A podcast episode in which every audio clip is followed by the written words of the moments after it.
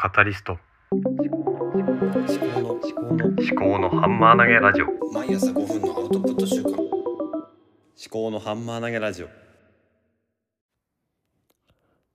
思考のハンマー投げラジオは再生数を気にせず思考を言語化する番組です。おはようございます。立宮紀子です。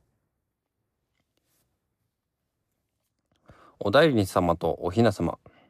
というタイトルで話をしますが、どんな話でしょうか？この間、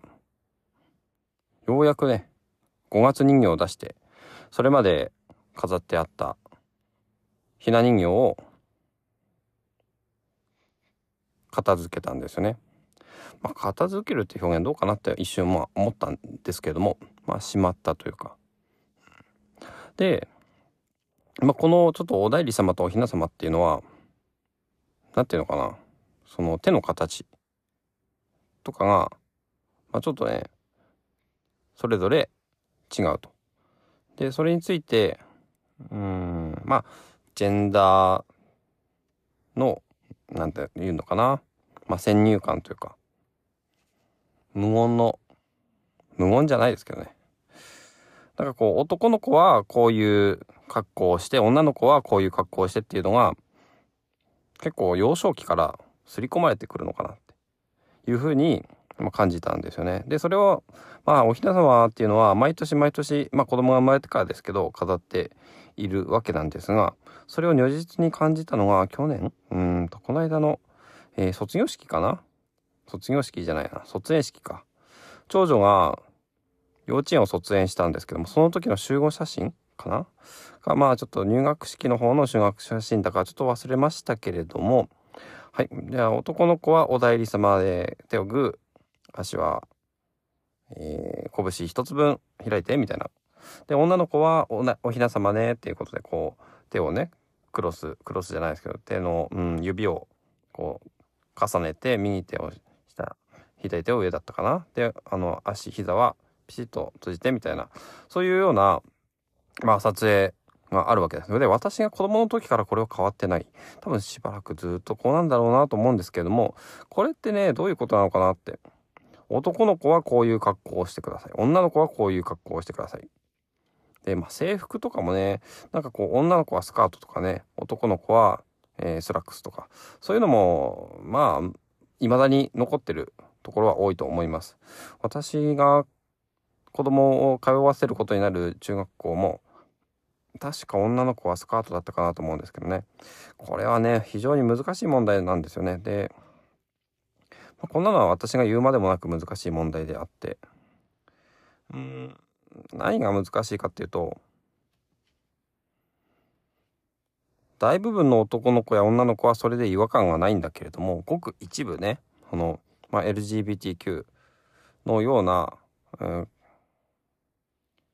方たちにとっては、なんでそのポーズをしなきゃいけないのか、なんでそんな服を着なきゃいけないのかっていうのが、非常に、えー嫌な思いをする。だから男の子はとか女の子はっていう風なくくりでくくってしまうと、それってこう生物学的な性別で、くうん、なんだろうな、振る舞いとか、見た目とかを、えーだろうな、制限するというようなことなんですけどね。まあ写真、まあ難しいですよね。じゃあどうすればいいのかなっていうところなんですけどね。まあどうにもこう、答えは、まあないんですけどね。まあね、代わりにこう好きなように座ってください。では、